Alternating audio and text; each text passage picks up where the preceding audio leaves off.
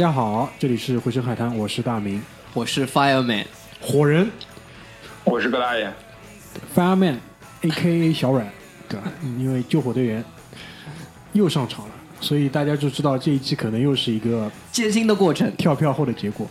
预告一下啊，本来是想约了 Charles 一起录《西部世界》的第一集，这个也是大家期待了很久的一个制作。那因为他临时有事，所以说我们只能改一个主题，改成今天这个主题。那先说一下，就是《西部世界》应该会在十一月的二十号左右录制，在十一月底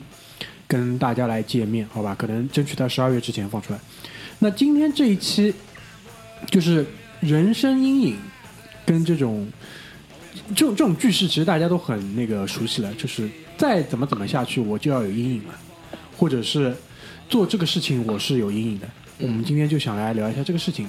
一个起因是什么呢？就是我们有一个很早期的听众啊，是那个可能是回声海滩的前十位听众吧，应该是，因为他是听了我们那个，应该是应该是听了我们头两期关于法国的这个节目才知道这个播客，因为他本人就是旅法的一个留学生吧，应该是。然后呢，他很巧，他通过一些不知名的这种原因、不知名的方式加到了我的微博，然后也一直关注着。最近呢，他发了一条那个微博，我觉得蛮有意思，就是说他买了本书看书，然后看到这本书当中，应该还是本小说，当中有十页纸，居然是全部是空白的。那可能是印刷的时候出了一些什么故障，然后就说这种事情真的是人生几大阴影之一。然后我一下子就是觉得说，人生几大阴影呢，可不可以聊一下？本来是准备好好的这个筹划一下再拿出来讲，但是今天就是遭遇到这个跳票的结果呢，我觉得没关系，对吧？那既然这个主题已经放在面前了，何不我们就聊一下这个事情？但因为呢，今天只有我跟那个 Fireman 火人小阮，其实这是一个人啊，还有葛大爷，只有我们三个人，对吧？所以说我们可能不一定可以讲得出很多东西。在下午在就是下午在过这个节目的过程当中，我们就我就我就有一个很清晰的一个感觉，就是很多的这种阴影，嗯，很多时候是伴随着原生家庭的一些问题出来的。所以这一期节目呢，可能会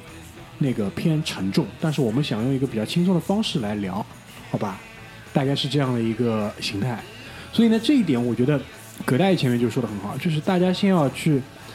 区分一下，就所谓的这个阴影是怎么样去定义的。我们想要讲的这个人生阴影是怎么样去定义的？嗯，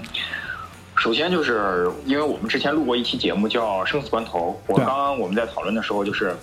首先这个生死关头和人生阴影肯定是不一样的。生死关头实际上是你未知的一种情况，就是你不知道它接下来要发生什么，但是人生阴影是你已经你显然在这个人生过程中，在若干年前或者说很久之前，你经历过这个事情，对于你产生了非常不好的影响。导致于你现在每当遇到这个事情、见到这个人或者遇到这个东西，你就会有非常大的阴影。所以说，这个就是阴影，也可能是反正我的阴影的那种心理状态就是，就是第一就是心里会发毛，第二个就是，呃，我这个这个这个心理状态是介于害怕和逃命之间的一种游离的状态，就是它属属于这种上下起伏。但是这个心理阴影呢，很大一部分一个重要的标志性就是你确定它不会对你造成人身伤害，对吧？如果你确定它对你造成人身伤害的话，你是会躲避的，对吧？就你不去做这个事情。但是人生阴影就是有时候你可能还需要去做这个事情，但是你会有阴影。我觉得就是这样。哎，你能是你能不能先讲一下你的人生阴影啊？给我们一个启发。可以，可以，但你不要来一个先，不要来个炸弹，你先来个轻一点的。哎，我操！我这个不是炸弹，好吧？就包括大明前前面引入的这个原生家庭，其实原生家庭是一个很沉重的话题，但是我想讲的人生阴影其实都还蛮有意思的。那我先讲一个，第一个就是我比较搞笑的人生阴影，就是我不知道你们是什么样感觉，就是我小时候对于那种八十八九十年代中国 Made in China 的那种土的洋娃娃，就是眼睛会活动的那种洋娃娃，我有极度的人生阴影。你是不是《电锯惊魂》看多了？我也这么觉得。我对于那种洋娃娃有人生阴影，并不并不直接来源于《电锯惊魂》那部电影，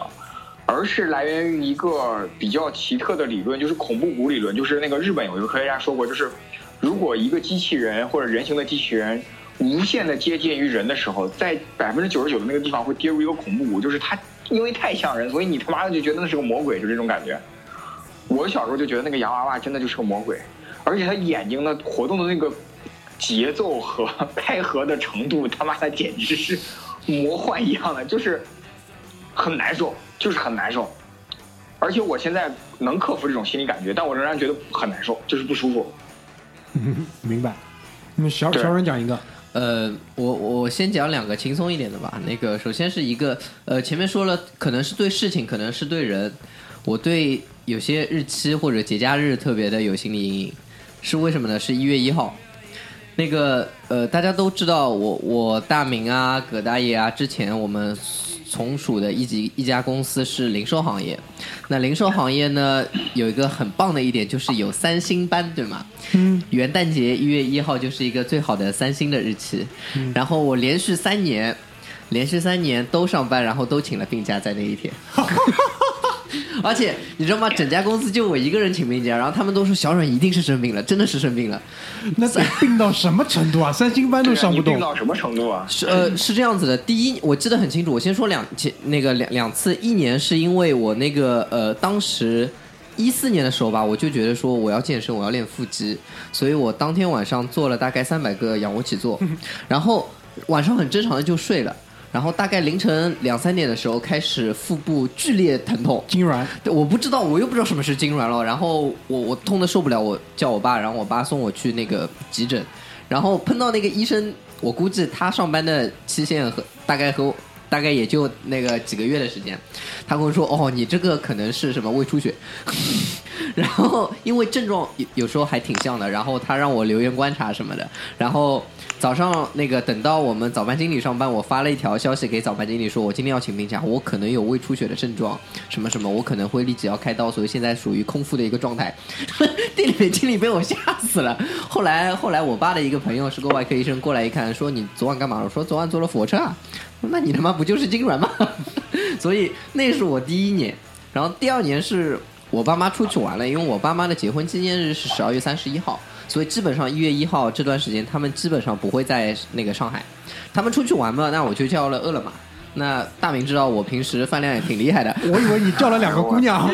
很害怕。我叫了两个姑娘，没有我叫就对叫了叫了饿了么，然后大概东西不太干净，吃吃了之后食物中毒，然后是我这辈子食物中毒最厉害的一次，严重到什么地步？严重到我睡觉的时候拉床上，这 多可怕！你们自己想想看。所以 我靠，真的我都不想想。真的，这这这是我自己都自己都嫌弃自己的一次。你们你们仔细想一下，其实叫了两个姑娘回家，也可能会也可能发是这个也可能会发生同样的结果。你们自己判断好吧，自己判断。好吧，所以饿了么也可能是一种就是名称，对吧？就是我叫了两个饿了么，对吗？所以我记得很清楚，我连续三年一月一号都没有上到那个三星班，这是这是我记忆非常深刻。所以我现直到现在，每次过到一月一号，我都会过这几天走路小心点，过马路小心点，出门吃东西小心点。我觉得这就是我想听的，就是几大人生阴影，这就是我们想听的东西，蛮有意思。对对对，好吧，所以所以所以这是一个对我来说那个印象特别深刻的。然后呃，葛大爷，你前面说到那个是什么？你的阴影是呃关于就是像惊悚类的东西对吗？娃娃洋娃娃娃，对那个也不算惊悚那个，反正就洋娃娃这种感觉。我我小时候也有一个，就是那个我我视力不太好，都是因为小时候特别喜欢眯眼睛。为什么呢？因为小时候不愿意睡觉，然后我和我爸妈那时候那那个睡在一起嘛，然后呃晚上我睡了，爸爸妈妈让我睡了，他们肯定还在看电视。然后我爸发现我每天晚上都会眯着眼睛跟着他一起再看个一两个小时电视，那这苏北人就是坏啊！你知道我爸做了件什么事情吗？那天我在就我正打算就是眯起眼睛和他一起看电视的时候，他他妈看恐怖片，就是我这这个印象我仍然记得，就是我眯起眼睛之后是一个人在啃自己的手，然后说自己没吃饱，然后我然后我自从那次之后，我就再也没有眯眼睛看过电视，并且每天入睡之前，我会和我爸说：“你今晚不要看恐怖片了。我觉得小阮是对这个主题理解最深刻的人，”这两件事情对我的印象太深了，你们知道吗一？下我什么事情都没有做，我就在想着回想这两件事情。真的可怕。太痛苦了，你这个太痛苦了啊！我我来讲一个，我来讲一个，我那个有一个不大不小的人生因为我其实，在做这期节目的时候，我就一直在想，我人生当中碰到过什么事情是觉得就是特别有阴影的这种，就是特别有这种隐隐的这种害怕。嗯，然后呢，其实就像前面葛大爷总结的，就是你会可能会想办法去规避它，嗯，会去逃，但有时候你又不得不，就这种情况。嗯，那我想到一条就是坡道起步，坡坡道起步，坡道起步，就半坡起步，半坡起步，因为就是我去考那个小路考的时候，我以为像我这种水平，对吧，应该是没有什么太大的问题。这个学习能力应该还可以的。对啊，而且练的时候也没有很大的问题。但是你知道，就是你考小路，就交规交不是交规，就是考驾照考小路的时候，你的那个考试车和你的练习车可能不太一样。嗯你可能正好戳中了一辆就是欠缺保养的这种车，对吧？于是就是，而且我是考了手动挡嘛，在坡道起步上的时候，你停下来之后，就是离合放到一定的程度，整部车开始抖的时候，对吧？会熄火。然后一下子你要那个啊、把那个整个离合放掉，或者是加点油门都可以。就是我在前面一整套那个那个那个那个那个就是考试项目全部过关的情况下，在坡道起步上的时候，因为其实你可以你可以两条命嘛，嗯，对，就你在坡道起步上熄火，其实一条命就没了，对吧？然后比如说你再再溜车再熄火一下，那两条命都没了。但是你可以有补考的机会，等于你有四条命。对，我那个小路考考了两次，就是因为第一次四次全部在坡道上熄火。但我觉得最屌的一个地方就是什么呢？就是我第二次去考的时候，还是这辆车，还是这辆车。啊，真的，你你认识那辆车？十四号车，哦，因为你在同一个考场里嘛，嗯，十四号车，然后我第一次又熄火了，就是你你你第一轮的考试嘛，前两次嗯又挂掉了，然后已经崩溃，就是这个时候其实已经是那个六次死在这部车上了，边缘了，这就后面边缘。就是所有后面的考试项目，比如说后面的那个那个那个停车取卡，嗯。呃 S 弯跟那个假如掉头，嗯。就后面应该还有大概三个项目，这三个项目我从来没考过，就在正式考试的时候没有考过，因为坡道起步一直死，然后前面是一直过的，然后就到了等于是生死关头了。第二第二次去考小路的第二次补考机会，第一把又熄火，又熄火了，就等于说你还剩最后一次机会。当然其实也无所谓，你后面还可以再补考嘛。对吧对，然后这个时候，我就左脚死死的踩住刹车，右脚放在油门上面，然后我就拿手手腕去卡着我的那个脚踝，嗯，就是去确保这样的你整个脚踝是很固定的嘛，然后慢慢放，慢慢放，慢慢放，放到整部车抖的已经很厉害了。这个时候呢，我再往上提了一点点，油门啊，还没有熄火。嗯这个时候我感觉这把可能要过了，然后一下子手跟脚全部抽离抽离出来，嗯，然后右脚油门再放下去，然后就一下子过去了。所以就等于是，但后来因为你知道开自动挡的车其实就没有什么太大的问题了，但有时候还是会开到手动挡的车，比如主要是卡斯的，不是啊 卡卡斯的车还好，因为卡斯的车它动力足，所以说问题不是特别大。然后有一次我不知道小冉你还记得吧？我们有一次去健身完之后，King 那个哦 Kingsley 让 Kingsley 说我去对面超市买个东西，你帮我把车开到门口哦，去。对对对对对，那个时候我说哎你不要，就是我说你不要走走，还没有说出口，他人就没了。对的对的对的，然后我跟小冉说走上车，啊，你好像那时候没有告诉我关于这个故事。没有告诉过你，对吧？但是那个那个停车场你知道，首先它是一个这种上下两层的那个转的那种，对的特别窄的位置，嗯，然后又是也是坡道，坡道，而且它的那个付钱付停车位的地方就是在一个在坡道上，坡道上面。是在一个坡道上，我操，他妈尴尬了。还好。然后第一把又熄火，因为很久没有开手动挡了，好在第二把就出去了。因但是由于前期的紧张，小阮还没上车，我已经开走了。不，真的是，然后小阮在后面拍，哎，我还没上。原来是这么回事。现在所有的故事串起来了。对啊，就是为什么会忘记你还没有上车？因为我一直在就是回忆啊，坡道起步的标准操作应该是什么样子的。怪不得，就是呃，大明说，因为是立体停车库，大明说我先把车开出来。嗯，那我说，那我在旁边等你。然后他开出来之后，就顺势就左转，我看他还在往前开，我想他可能要停在前面一点，我于是就慢慢的走过去，然后发现车子就开走了，然后我对着那边叫，我说，哎，大美我还没上车，他才停下来让我们上车。猛拍后备箱，然后我说哦，怎么还没上？然后当时我还回头问了句，哎，是坐好了吧？对对对，他他还以为我在后面，我也不懂，我也不懂两个人我为什么要坐在后面，因为那个时候我可能在调反光镜之类的，我以为他已经在后面坐好了，知道吧？真的。没想到隔壁根本就没上车，现现在一切都顺了，今天还解答了这个疑惑，真的是太棒了。所以这就是我的一个小小的吧，最近几年才有。你想，这个都是最近几年才有的这种小的人性，所以我还是一直在想，我其他还有什么就比较特别的，都到现在还会有的这种人声音。然后你先想，你你你先想，没有，因为我想了一下，我除了这一条之外，我还想到一个，嗯，就我不知道你们对于这种甲壳类的昆虫有没有这种阴影？我对蛇就类黏的那种，然哦，后我我是比较我我是比较怕脆的，就我的点在哪里呢？就是脆了之后还爆浆，这一点是我受不了。哦呦，哦，我对你哦呦妈呀，我画面中有了，操！就是蛇黏黏的这种东西我不怕的，嗯，比如说它是本来就爆浆的，那我不怕了。我比较怕的是蟑螂，我特别怕蟑螂。哦是吧？就是我是，除非家里没有人，只有我一个人的情况下，嗯那我肯定会亲自去灭这个蟑螂。如果家里有人的话，比如说我老婆在，我肯定让我老婆去。哦真的啊，我等等出去和你老婆老婆聊一聊这件事情。就是我不是说我不敢！不是说我不敢，就是我亲手也干掉过无数蟑螂啊，但就是可以选择的情况下，我会避免自己动手。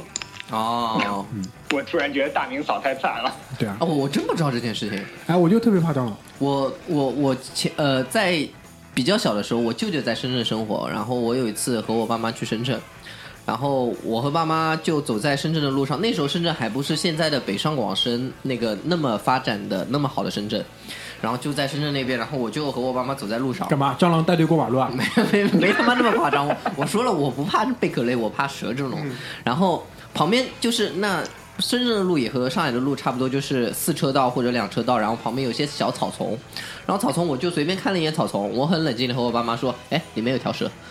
然后我爸妈说：“别开玩笑。”我说：“真的呀，你们看。”然后他们马上拉着我走了，发现真的是有条蛇在那边。然后我仍然记得那条蛇的样子和形状，所以我对于这种爬行类的动物就黏糊糊的，就就就特别有点阴影，或者说有有那么点害怕，尽量就是呃椒盐大黄蛇大王蛇什么的，我基本是不吃的。呃，为什么？因为椒盐大王蛇吃的地方，你以前哦上海你会看见一个笼子，那个笼子里面就关着那些蛇，我我总觉得它们要爬出来的。蛇我是不怕的，就是包括我们这次去那个哪里啊？去去马来西亚玩的时候那个还有那个鳄鱼，啊，就小鳄鱼，你可以抱在手里玩的那种，这种这种都都不害怕。包括什么奇狮老虎、动物园有的，我都直接上了，一点都不怕。但是我就怕我操，牛逼！我就怕蟑螂。嗯，而且我我对我对爆浆的东西真的，我跟大明一样，我对爆浆的东西真的 爆浆的东西太凶了。真的夸张，就就是直接麻到头皮的那种。对啊，一个呢，我是怕那个，因为知道蟑螂的爬行速度是很快很，快啊，还而且会飞有有些蟑螂还会飞。对，就是它首先它特别的敏捷，它特别敏捷的点不像有些蛇，蛇的移动速度其实不快，嗯，它特别敏捷，你会觉得就是它可以在很快的时候攻击到你的弱点，然后，然后呢，虽然它很弱，对吧？虽然它很弱，可能就是你一个拖鞋过去它就会死，但关键它死的时候死的不干净，它会爆浆，然后它它 别讲了，然后它的这个。我不知道你们用拖鞋踩过蟑螂吗？有有有有，哎，那种脆的感觉，你仔细想一下，那种脆的感觉，就是不，它比如说它不是一个本来就很软的东西，你一下踩下去，它只是更软。比如说你踩到，比如说踩屎感无所谓，你比如说想象一下，你踩到一个馒头，嗯，或者踩到一个什么东西，但踩到蟑螂不一样，它是脆的，它蹭一下。你们可以明白这个点吗？就葛大爷在屏幕里面已经不行了，所以这就是我的这个点。哦，我觉得我我觉得现在这个感觉对了，这个是我们想要的录这期节目感觉，就是 首先人生阴影都是不太好的事情，但是我们希望用这种方式去聊这个事情，对吧？那下半场可能稍微沉重点，讲点那个原生家庭的问题。因为关于这点，因为越来越有感触，越来越有思考，包括我觉得对于我们来说是很好的一个启示，就是当你组建一个家庭的时候，或者是终有一天你有一个孩子的时候，你要给他创造一个怎样的原生家庭，太他妈重要了。嗯，太重要了。好吧？所以啊，再来一轮，我们先再来一轮这个那个那个那个人生阴影，好吧？然后差不多我们就转到下半场。还有啊，就像上九一样，再来一轮，我们先再过兜一轮。我我你你把所有我对于虫子的这种阴影都讲的特别淋漓尽致，就是我特别怕那种，就是又你就就你说的太准确，就是他妈又脆又会爆浆那种。这个我跟你讲肯定都是因为有些人还是这个问题，他也很怕蟑螂，但他描述不出。像我们这种情感很细腻，对吧？表达又很丰富的人，就可以最主要还 reflect 过这件事情，他妈反反思过这件事情。对啊，就是很多很多人他我不我真的不是很懂，因为我很希望自己有一个超能力，就是我可以，就是那个替他总结啊不是啊，那个叫什么？我可以读心。哦，也不叫读心，啊就是国外应该叫那个 radio mind，就我可以去读你在想什么东西。嗯，因为很多人很蠢，或者是很多人不善于表达，因为我根本不知道他是对这个东西的理解不够，还是说他的表达不行。嗯，因为我觉得很多人表达再差，他会用他会有各种各样的方式让你知道的。比如说在讲到蟑螂的这个时候，有些人给我一个表情，我就知道他肯定是怕脆，对吧？但如果他是不能感知到这个东西，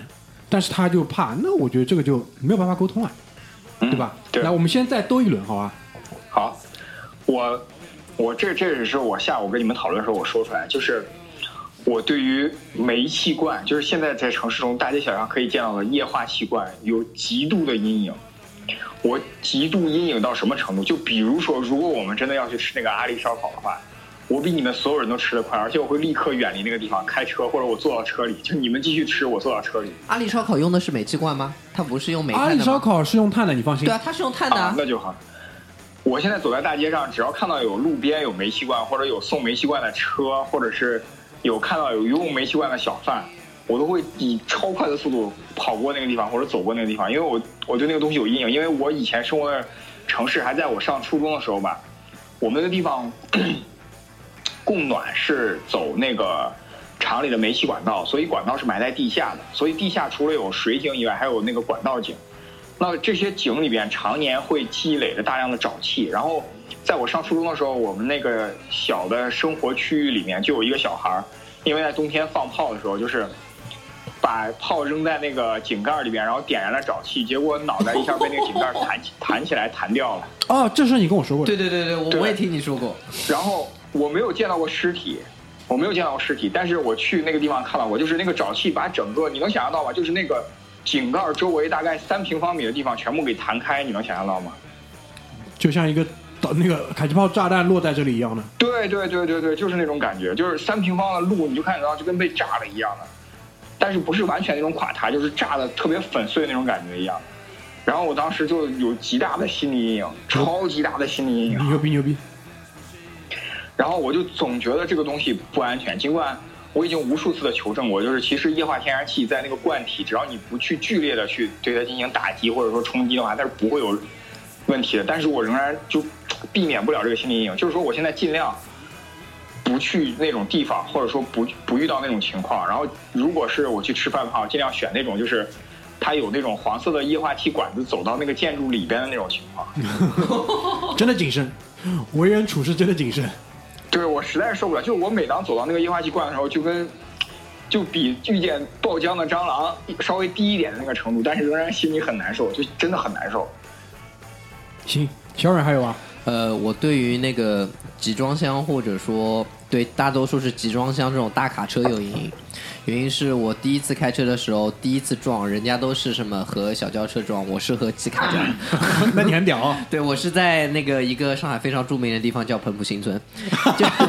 因为上海上因为上海内环以内或者上海的布鲁克林啊，对啊，不要再说了好吧？上海的内环以内你不太会，就它不能进来嘛，就是集装箱、大卡车这种不能进来。但是你出到出到就南北，你往那个彭浦新村那个方向之后，你会发现你身边都是公交车和大卡车。然后我那时候刚刚开车，就刚刚拿到驾照，开始开车，大概就开了一个月左右。然后我爸以前就指正过我说，你开车的时候会会那个，因为我是左撇子的关系，再加上我们驾驶是在左边左边，所以你有时候会往右边偏。然后你会给右左边留更多的空隙，然后右边比较窄。然后那一次我就是在彭浦新村红过那个红绿灯这边，我是我是第一部车，然后吉卡是我右边一根道的第一部车，然后前面要三根道并两根道，意味着他要并过来，然后对他一脚油门，我也一脚油门，然后我的车的右边就被削掉了。我操，真的恐怖啊！对，这是我第一次撞车，然后我记忆非常深刻，所以至今为止，如果每次开车要开到就比较远的，比如说宝山啊这种地方，我我平时都是一个手，当然这个习惯不太好，就是一个手开嘛，就习惯了之后，但是每次看到要开到宝山啊，开到就偏远的一些地方，比如说送我爸妈去什么宝阳码头啊什么的，两只手紧紧握住握住方向盘，放都不敢放，然后看到这种车的话，基本都是减速先让它过，基本都是这样子。所以，呃，我记得很清楚，就在路上看见这种车，我是真的怕。无论是我人走路，我也怕；还是我开车，我也怕，都是就是有这种小的一些阴影在。然后啊，还有个阴影，我我知道大明肯定是没有的，我不知道葛大爷有啊。那个就是什么呃过山车啊，那个跳楼机啊。我为什么知道大明没有？因为我和大明去过欢乐谷，他上去的样子和下来的样子是一模一样的，完全面不改色心不跳。我在想这个人怎么可以那么冷酷啊？我我玩这种东西，我还蛮喜欢玩这种东西的，就是我玩这种东西是蛮享受的，对，就他上去的时候一副一副无所谓的嘴脸，下来之后还是一副无所谓的不像某些人对吧？跟我来这哎上面风景挺好的，这种人真的可怕，你知道吗？不像某些人对某些人上去之后，我们有认识一个朋友，大家可能也知道那个教父。那个老朱老朱，朱指导，朱指导上去的时候大义凛然，下来的时候别人扶着他，他窝着心脏在那边说不玩了不玩了，今天差不多了。就上海地区的听众应该都知道，就欢乐谷的第一个东西大摆锤，对就玩大摆锤就玩成这样了，真的弱，真的弱。然后我基本上是不玩这种东西，因为我我不太喜欢，或者说我很难受，就是那个心会荡一下的那个感觉。这个这个应该怎么描述啊？就是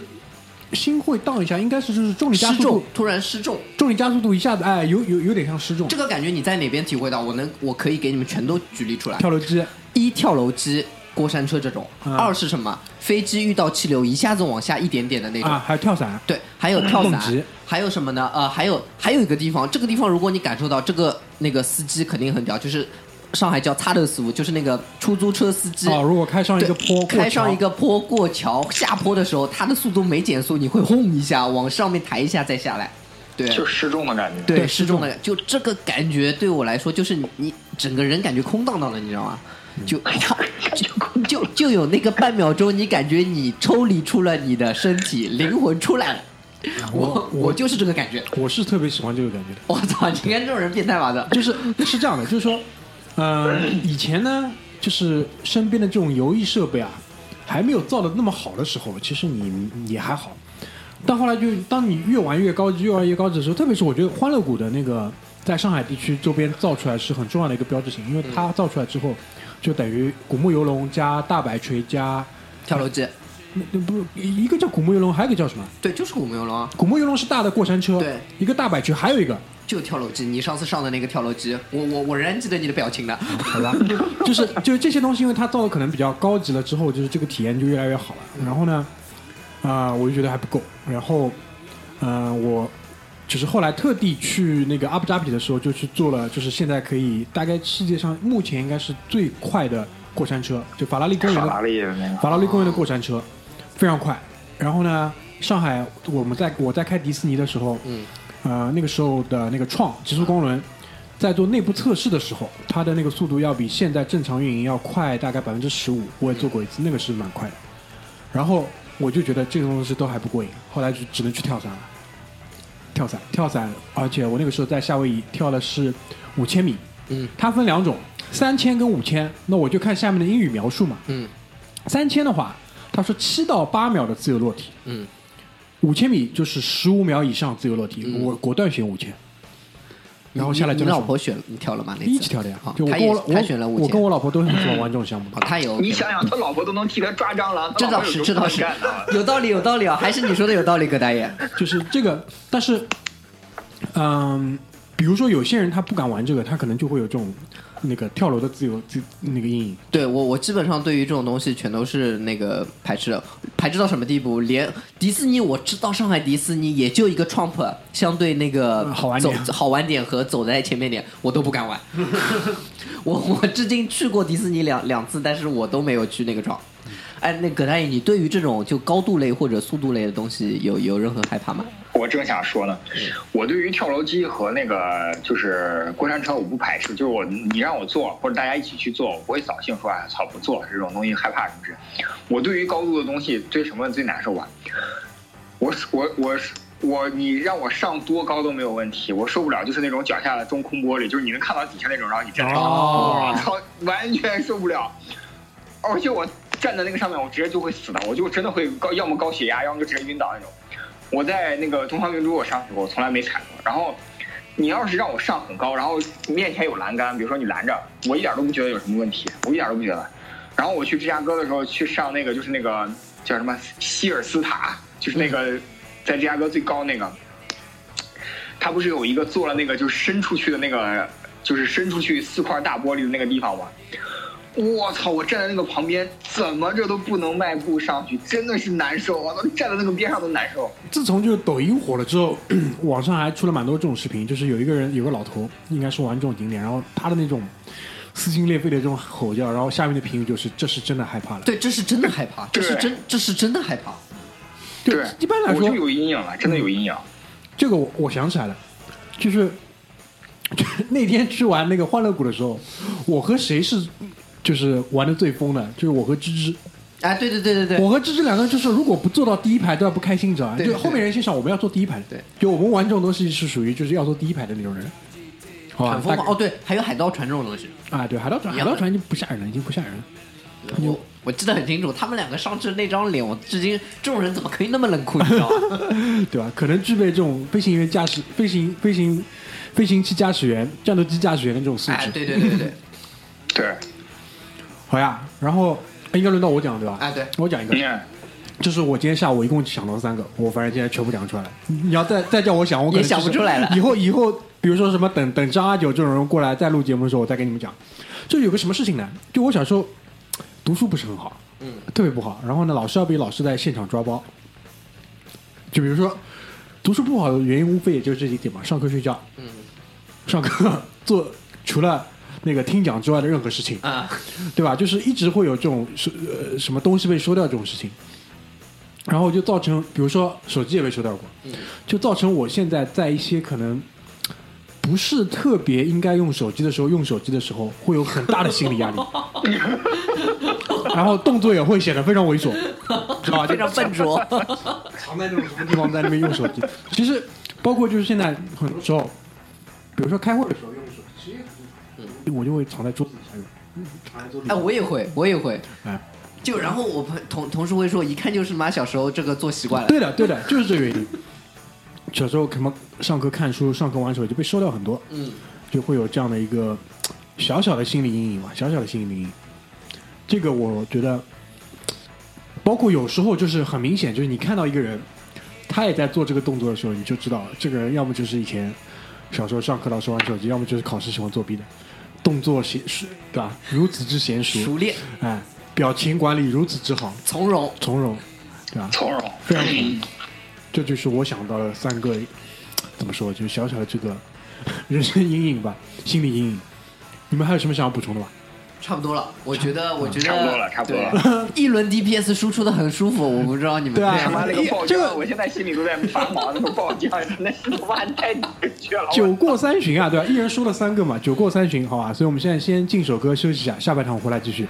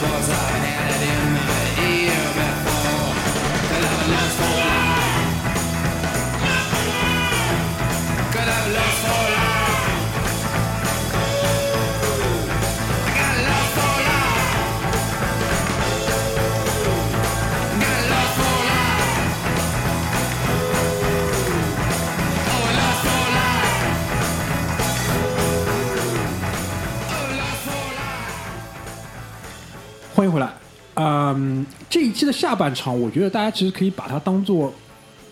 另外一期节目来听，因为可能跟上半场的这个联系真的不是特别大。因为我们在上半场讲到的，其实我们想聊的这种啊、心理阴影、人生阴影，都是类似于这种。原因是哪些呢？原因因为我们三个都来自于相对比较好的原生家庭。嗯明明白我意思吧？嗯就来自于相对健康的一个原生家庭，不存在很多特别扭曲的这种心理阴影。因为我们的心理阴影都是什么事情啊？他妈怕蟑螂这种事情，对，泼到起火这种事情。但你知道，有很多人的心理阴影可能就是来源于家庭原生家庭的很多问题，嗯对吧？就比如说他对于他对于异性的这种排斥排斥、不信任不信任，嗯对吧？可能就是因为他来自离婚的原生家庭，而且他可能在整个父母离异的这个过程中闹得特别的不好，嗯 对，甚至他的原生家庭有这种小时候的这种性侵犯，嗯，甚至是家庭暴力，家暴或者是酗酒、吸毒，就是类似于这种，包括有一些可能存在精神疾病的原生家庭，这种其实都是会有很大的问题。包括我们就是那个，我也听说过，比如说一个正常的孩子，但是他的父母都是聋哑人，就来自父母都是什么？聋哑人。聋哑人，对，就是他，他是一个正常的，就是听听力跟那个说话的能力都很正常的一个正常人，但是他的父母都是聋哑人，嗯就来自这样的原生家庭，你能，我简直不能想象他的人生是怎么走到现在。嗯所以我我操，那他挺坚强的。就表面上，如果他能正常融入社会的话，那他挺坚强的。他当然很坚强、g h guy，对吧？那就是，所以大家都会感觉到，就是这一期的下半场，我们下半场刚刚开始这几分钟，你们有你们有没有感觉到，就是这个上下半场之间是有很大的一个区别？这可能也是我们第一次尝试，但是我的一个点子就是这样的，因为我觉得我们在想到的，包括我们想要聊的所谓心理阴影、人生阴影，都是这个样子的。这是男人的冰火两重天。干嘛一定要搞得这种下流的词汇出来？对，你一定要搞成饿了么这种风格吗？一定当要这样当然，首先第一点，冰火两重天本来我认为不不是很下流，就是啊就是啊不是很下流，但不知道为什么这两年冰火两重天这个东西就变得很下流，对吧？你们出入的是什么场所？自己心里想一下，有问题，对吧？就是，所以就是我们，当然，我因为我们三个人都是来自于这样的原生家庭，所以你看就可以上半场聊的比较欢。就比如说我们现在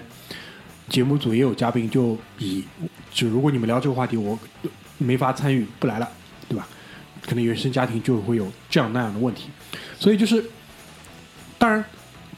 我们三个人可能没有太大问题，但是我们身边也认识过很多的人，他就是有这样的一个问题。当然，我们这边肯定不会暴露谁的名字或者是他遭遇了什么，但我可以跟大家简单的描述一下。那最终最终，我想表达的一个点是什么？就是我们的听众很多，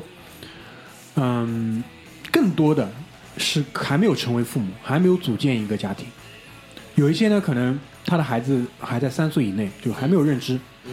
也不存在就是说原生家庭带来的所谓这些伤害。当然，可能就是你原生家庭的饮食习惯带来的一些伤害，嗯对吧？那现在可能更多的就是我们要聊的他在心理，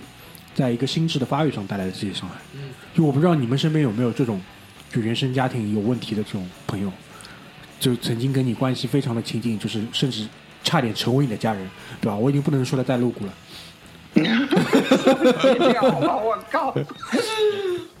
那个我我不知道有一个算不算，但是我想说的是，即使你的原生家庭，他那个就像我自己，我的原生家庭没有问题，但是有时候爸妈的教育或者忽略也会造成一部分的影响。对对，那肯定的。那比如我可以举，我今天那个说到阴影的时候，我想到一个相对对我来说阴影比较大的，或者说我仍然记得的是我自己小时候，我我小时候有个特点就是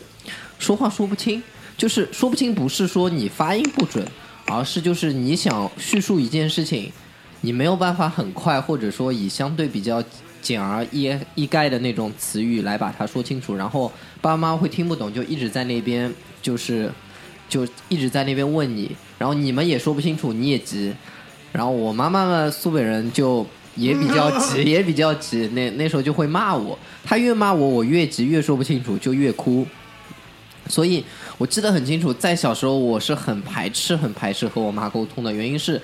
我没有办法准确的告诉你我想说的意思，然后你给我的反馈也是，那你就别说了，弄得弄得一团雾水，还不如不说。所以这对我的影响呢，好的一方面是我是一个 positive 的人，所以从 所以到我现在为止，呃，我再去和别人沟通的时候，我会一直去引导说啊，那你想说的意思是不是这个？会耐心的去引导别人。但是其实在我小时候，我是非常非常害怕去和别人沟通的。因为我怕我在和别人沟通的时候，别人听不懂，然后会造成其他的困扰，那反而就会选择不沟通。所以，即使是原生家庭没有那个大的问题，但是他的教育方式，或者说他的一些情绪，也仍然会影响到本身孩子子女的一个教育的一个问题。那你这个其实是一个好的例子，嗯，你这个其实是好例子。那是因为我优秀呀。哎，就你扭转过来了，你扭转过来了。对，这不还是因为对吧？咱优秀嘛。嗯，那个我不知道葛大爷你有类似的这种问题吧？啊、我举一个我自己身上的例子吧，就是因为说别人的话，我总觉得就是还像大明刚刚一开始说的，就是还是要尊重一下别人。但是我觉得 主播们自己说一说自己身上的例子，反而会比较容易。对啊，对我们再来一轮嘛，再兜一轮嘛。对对对，那我自己身上一个比较明显的例子就是，啊、我觉得这是绝大多数中国人都会有的一点，就是啊、比较缺乏耐心。而我的父母双方本身在我还小的那个年纪，他们也属于相对比较年轻的那个年纪来讲的话，对彼此和对于这个世界都很缺乏耐心。嗯，导，致于我从上小学、上初中、上高中，一直到上大学，包括上就是整个学生生涯或者说人生的前半部分的话，我对于耐心的这两个字的理解几乎为零。就是我认为所有的事情，我在那之前，我在那那些人生经历的年份里面，我认为所有的事情都是嘣一下子就必须好，就是这种感觉。我跟你就是我跟你一模一样。对我认为考试我必须就嘣一下子就必须考出来，作业我必须考一下子就出来，然后所有的事情必须得按照我的意思一下子出来，以至于我直到我直到很很大年纪了，都二十三四岁的时候，我才学会去耐心，就是因为。我在美国自己一个人旅行的时候，所有的事情都一下一股脑的堆在你面前的时候，你就他妈的必须得耐心的一件一件去解决，不可能说嘣一下子这个东西好了，嘣一下子那个东西好了，绝对不可能。你人生绝对不可能出现那种情况。所以说那一瞬间，我一下子就学会耐心，而且从那之后，我不停的在我的就是成长过程中，不停的磨，就是磨自己的这个耐心。嗯，就我已经逐渐逐渐从一个急性子变成了能够控制住急性子，然后我从急脾气慢慢变成了一个不随意发作的急脾气，因为我发现这个没有耐心对我的人生伤害真的是非常非常大。嗯，然后反过头来，我就会在我父母已经进入老年的这个状态的时候，我就会跟他们讲，就说我去跟他们耐心的沟通，就是说你以前你们对于我没有耐心的那个时候，其实对我来说是很有伤害的。嗯，因为我最早开始接触人类社会的话，就是通过我父母。但我父母是个特别没有耐心的人的话，我就很容易出现这种没有耐心的情况。这一点我跟你是一模一样的，一模一样。就因为就就其实身边很多人，就是认识我的很多人，其实都是有跟我谈过这个问题。就在很多的时候，我一直没改，我至今都没敢和他谈过这个问题。但是其实我不知道，就是你们有没有发现，就这些年多少还是有改变。对对对对对，就是因为很多时候，就像葛大爷讲，就是因为我可以这么讲，就是我可能在过去这，就我们认识到现在多少年？差不多二零一一年到现在的话，六七年吧。没错。就是如果一哥为二，那后半段就前半段的话，其实跟我爸年轻的时候一模一样，嗯一模一样。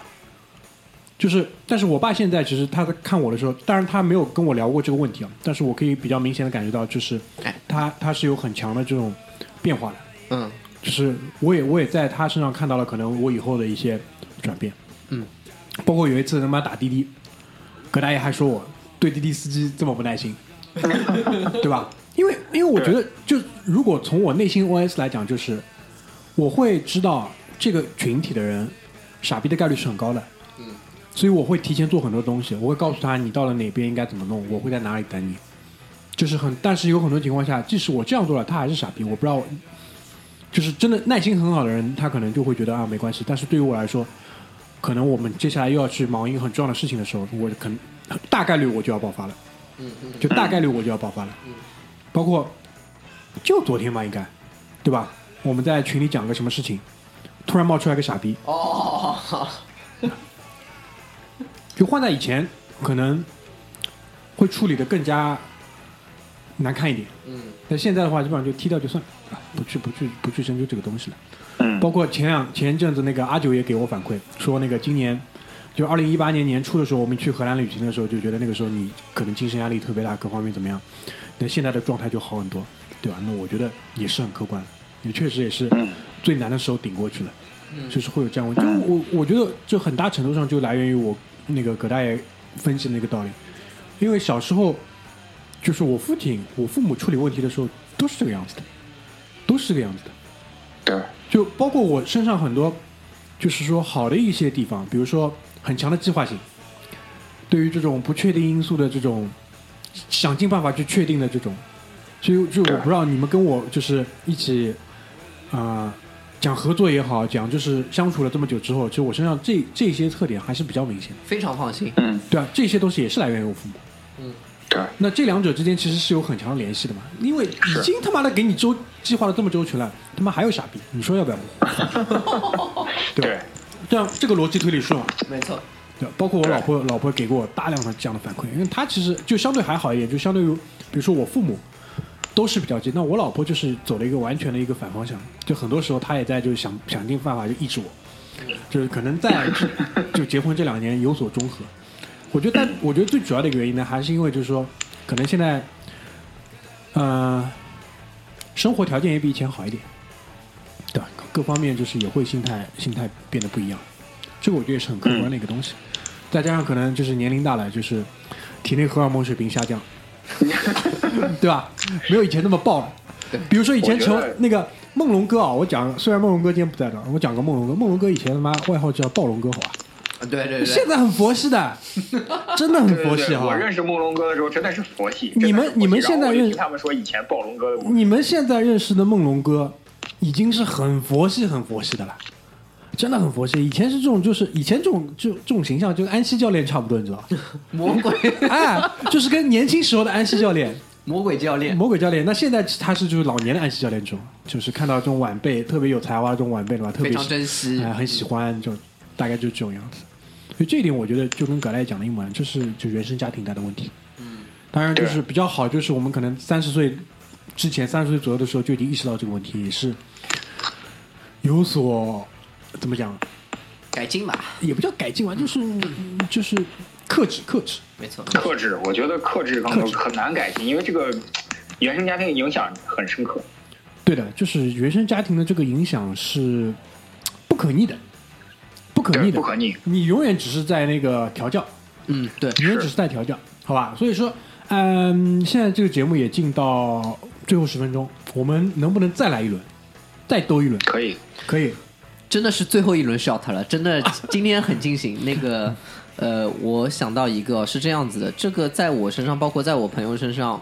呃，都有体现。那是在我小学的时候了。但是已经是记事了，就是像四五年级这种，就相对你，你有很好的玩伴，而且我们上海这边生活的话，你会发现你小时候的玩伴可能是在一个弄堂里面，或者说是在一一一块相对比较近的地方，所以呃，我我记得很清楚，就是那时候呃，我们有个朋友，然后有有个同学，然后去他家玩，对吗？然后就在他家楼下等，然后他上楼去和他爸妈请示一下，然后他妈妈他爸妈说那个不要上来玩了，就不要上来玩了，就意思就是大家关系不要那么近，就是一方面呢，可能是觉得呃，就是大觉得苏北人穷，哎，对，觉得苏北人穷，或者觉得不知道，我不想去想那个原因，但是当时就是那个感觉是挺难受的。但是后来我仔细想想，就是因为我生活的那个弄堂里面，我是年纪相对比较小的，和我一起玩的那批人是呃，差不多是八六八七年的，那和我相对还是有些年年纪的跨度呃跨度。我爸妈也会说那个少玩，尽量少接触，对吗？所以呃。当然，我自己因为路子野，我仍然和他们玩在一起，包括我现在和他们都保持了很好的关系。但是之前的那个，刚刚我说那个同学就就再也没有过联系了。就是这就是大明前面说的，就曾经可能关系很好的人，对吧？不一定是女神，一同性也可能曾经关系很好，但是渐渐的你们就疏离了。然后我我觉得个人觉得，首先爸妈是有担心的，但是其次更多的你是会觉得这是一种相对比较过度的保护。他们他们限制了你的交友权，限制他们以各种各方面的条件来限制你的交友的那个选择，然后会让你和一群人疏离也好。那如果说影响更大的话，它会影响本身我自己的择偶标准，或者影响我本身自己的交友的那种能力。对，所以我我幸好没有把它扩大，但是如果扩大的话，这对于我本身的影响，或者对于那个同学，我不知道他现在怎么样，对于他的影响，我也希望他没事，但是对于这方面的影响是存在的。对，嗯就客观存在的，嗯，客观存在的。嗯。然后我这边，那小阮举了个例子，那我再举一个例子吧。这个、嗯这个例子其实在北方很常见，包括我的原生家庭里面也会，我的原生大家庭里面，就是周边的亲戚都会有这个问题，就是大男子主义。这一点，特别是中国北方就很严重的哎，你不要这么讲，中国南方也有的。对你看对对对福建人，对对对对，对，然后我其实对于这个问题不是持这种一元论的或者二元论态度，就是好或者不好。其实我对于这个问题一直都有关注，就是因为第一，我是随着年龄的增长，逐渐体会到，就是啊、整体上来讲，确实呃，不管是中国也好，或者美国也好，就是对于女性的这个歧视，当然我不是女权主义，但是我是说，就是说对于女性的歧视是存在的。那在我的身边呢，确实是亲戚中呢，确实有这种，比如说一些女性在家庭中的地位，包括像我妈在我们家的地位，是随着这几年的发展才逐渐提高的。在之前呢，就是我妈就是那种呃操劳啊，各种家务啊都要干，然后我就我就会觉得就是这个事情不是不是特别好，我会很心疼我妈，就是我我觉得不是特别好。那我就会去主动的去，首先就是我就去了解，就是这个产生的原因，有可能是妈妈的经济地位，因为其实我来到上海工作，给我最大印象就是这这地方，如果最开始改革开放是上海的话，呃不是，如果改革开放就是改革开放最开始是上海最先发展的话，其实比深圳好的一点就是公有经济的话，它会雇员是强调公平的，所以说女性的地位会急剧的提高。嗯，然后这样的话，就是女性的经济地位在家里，在社会上提高的同时，在家里也会提高。那可能在北方或者说在一些农村地区的话，可能女性的因为经济地位不高的话，导致了就是家庭地位很低。那这是社会原因。那我在家里的时候，有时候就会觉得，就是说，除了这方面的原因以外，可能确实是母亲在家务这方面更擅长。那如果我能够在这个过程中学习一部分家务，或者说分担一部分家务的话，是我理解的是，实际上是变相提高了我母母亲的这个家庭地位，或者说减轻了大男子主义。但是我我不得不承认，就是我的原生家庭对我产生的影响，就是有些时候我仍然会大男子主义。但是也正是因为这个原因，我现在在我的家庭中会非常刻意的去控制这个东西。啊，不要讲了，知道你在家里过得很难，不容易对。吧？这一般一般情况下，我们是比较心疼你的，对吧？不是很心疼大娘，是比较心疼你，对吧？这点我觉得是，这点就是，就你觉得特别好，就是社会在进步，嗯对，就这种就是这种感觉，你觉得很这这个特别好。就是我作为一个男性，我就觉得我都觉得特别好，社会在进步，对吧？很好。那葛大爷这一轮就结束了，对吧？啊，那现在五十五分钟，正好时间刚刚好，我来讲最后一个。啊，这个，嗯，就其实我们最后这一轮啊，多多少少是带到一点点身边的这种情况，但是其实是离离我们也很近。因为我也想分享一个，就是不是发生在我身上的，但是确实也是离我非常之近。就是现在这个整个中国的离婚率，大家也知道，对吧？居高不下，基本上也会是一个呈现越来越高的一个态势，对吧？因为一方面嘛，女性经济能力独立也是一方面，对吧？她不再是一个需要一个男性，她才能在整个社会上生活的很好，他一个人也可以生活的很好，包括嗯整个社会分工也已经比之前更加的进化了。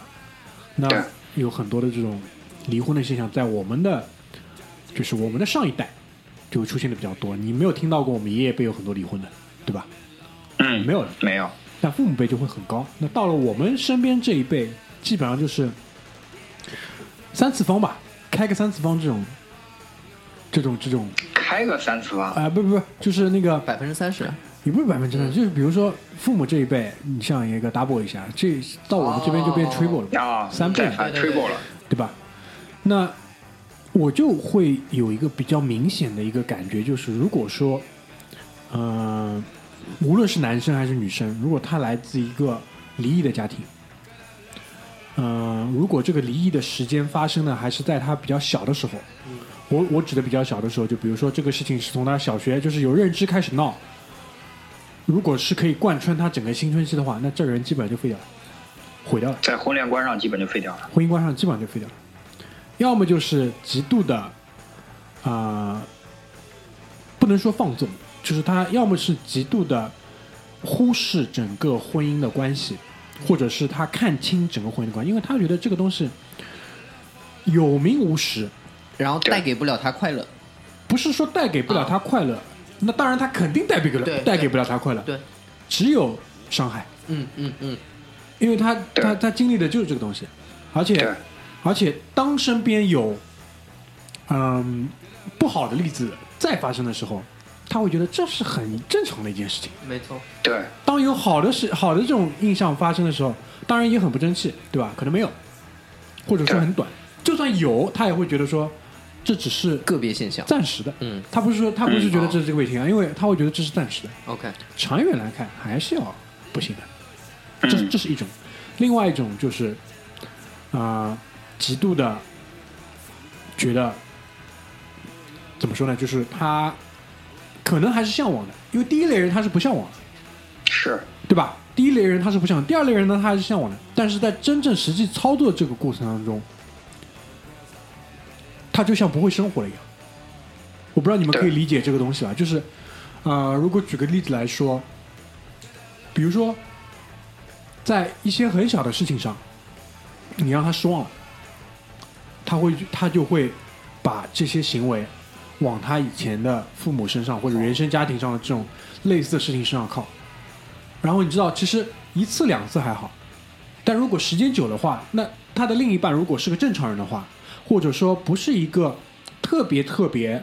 有承受能力，或者是特别特别可以去 handle 这种情况的人，那会发生一个什么情况？就吵架呀，双方都崩溃了。崩溃，然后恶性循环。对恶性循环，对吧？因为讲到底就是他不能去正常的评估，或者是正常的去处理一个正常发生的矛盾，他会把任何一个正常的矛盾无限放大，嗯是，无限放大。嗯，如果要举一些比较具体的例子，比如说，呃，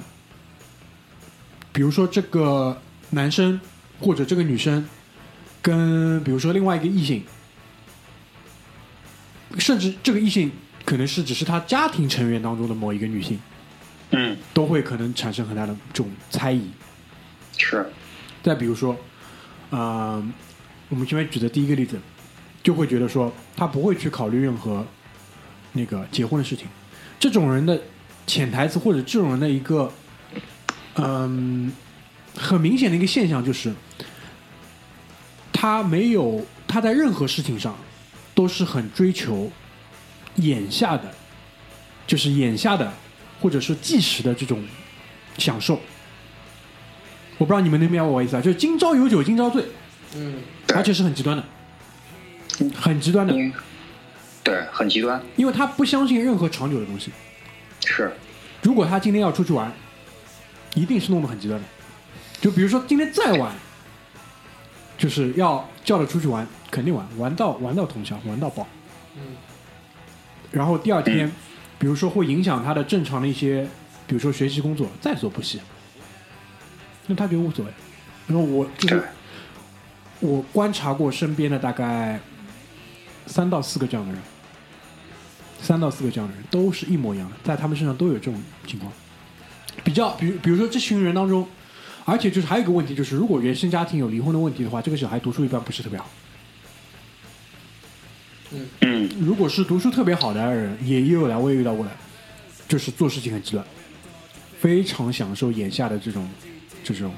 啊，就非常贪图眼下的享受，就很极端，对。而且就是很容易钻牛角尖。大明其实说到这一点，我其实之前有跟我另外一个朋友讨论过，就是我其实我其实活到今天，我其实开始不是特别羡慕那种就是呃读书时代就脑子特别好，就就是考什么什么过，然后玩什么什么精的那种人。我就跟他说，我说检验这个人是不是人生，就是不管你智商怎么样，情商怎么样，检验这个人人生能不能正常的作为人类社会做贡献的第一步，就是看他能不能过了第一段恋爱，完整健康，这个充满积极向上意义的谈完第一段恋爱之后，能够正确的处理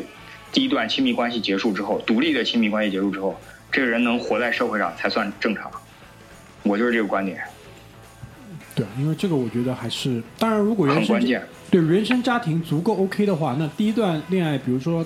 比较失败，问题也不太大，对，问题不太大。不太大。但如果原生家庭本身有问题，对，如果原生家庭有问题，他的第一段恋爱，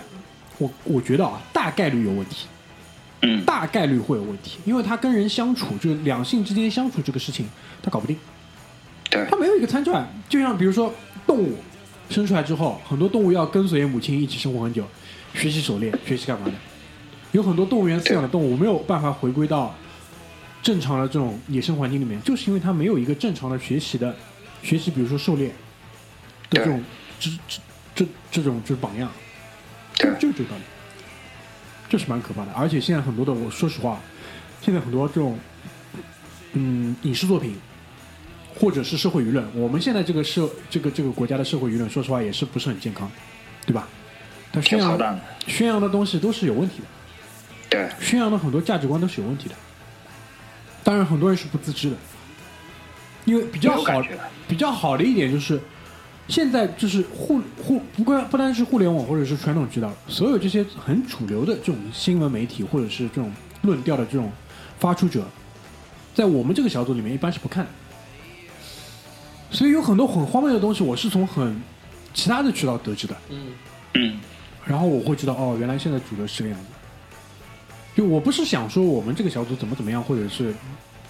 你明白我意思啊？但是很多客观的情况是这样子的。然后我会我会知道说，就是而且我们身边我身边经历的那些原生家庭有问题的人，说实话来的来自这个家庭背景还是相对来说比较可以的啊。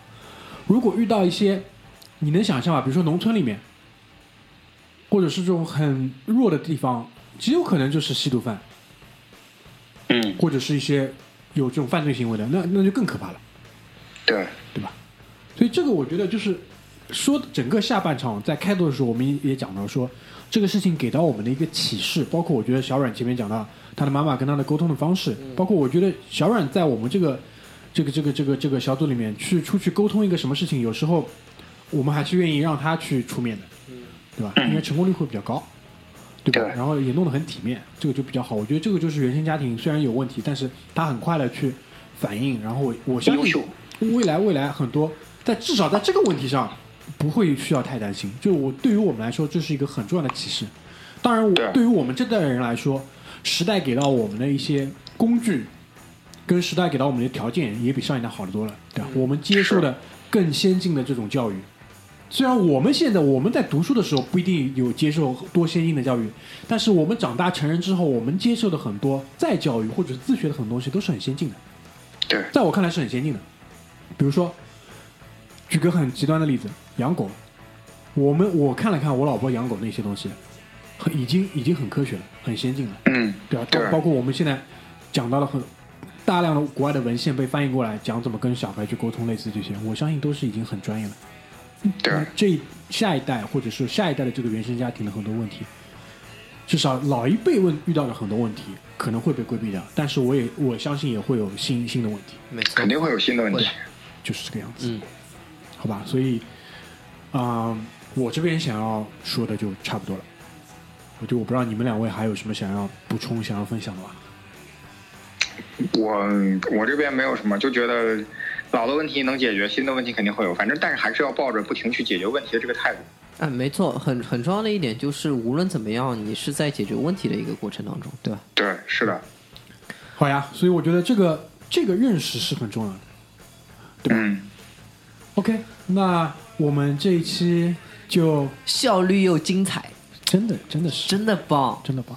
神奇四侠还缺一个，对。那么一般来说就是我们三个 啊因为因为葛大爷在无锡的现场会比较稳定，也真不容易，真不容易。嗯然后上海这边呢，Fireman 是基本上会被 call 到的这种概率是很高的，除非他人不在上海，在上海基本上百分之一百 call 得到，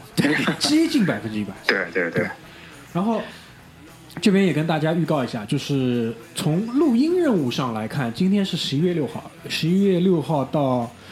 可能十一月二十号之间吧，应该就不会安排任何录音任务了。然后为了当中不断档，我们已经提前录好了这一期间的所有节目。然后呢，因为这段时间大明要去休个假，我要去澳洲参加弟弟的婚礼，回来会录澳洲吗？应该会。哎，应该会新西兰、澳洲一起说好吗？新西兰正好，你哦不要一副拒绝的表情好吗？因为事情是这样的，因为我这次在办澳洲签证的时候，你已经 新西兰一起办掉了，对吧？那个、那个、那个、那个供应商很鸡贼的说：“哎，你这个一人再多交七七百五十块钱吧，好像你的这套资料我可以再帮你办一个新西兰的，新西兰的三年有效签证。”那我一听，对吧？因为现在其实你知道，办签证钱无所谓，但关键是准备这些资料很烦。对，对吧？这啊那的。那我想，那太好了，去新西兰，因为肯定也是要去的嘛，就一下子办掉。但这次呢，应该不会去新西兰，因为我会带着妈妈一起去。嗯别烦了，等你新西兰弄好一起录好。啊，好呀，又是一副炙热的表情，真的很痛苦。对啊，就是会去到那个悉尼跟墨尔本，因为弟弟在墨尔本，但是去也去的话，还是想去说去一下悉尼。对，可能会一个城市一期，然后会穿插一些在当地参加一个。嗯，亚裔社区的婚礼吧，应该是叫，但他因为们办的方式是纯纯西式的，OK，对，因为他我弟弟读的是教会学校，就他从他应该是高中吧开始就读的是教会学校，嗯，然后他的妻子是一个，如果我没记错的话，应该是柬埔寨裔的澳洲人这样的这样的一个形意识形态，amazing，因为他们之前也来过上海，我带他们去、呃上海中心看了一下观复国、观复博物馆在上面嘛，看一看，嗯就是接受一下传统文化的熏陶，然后带他们去了。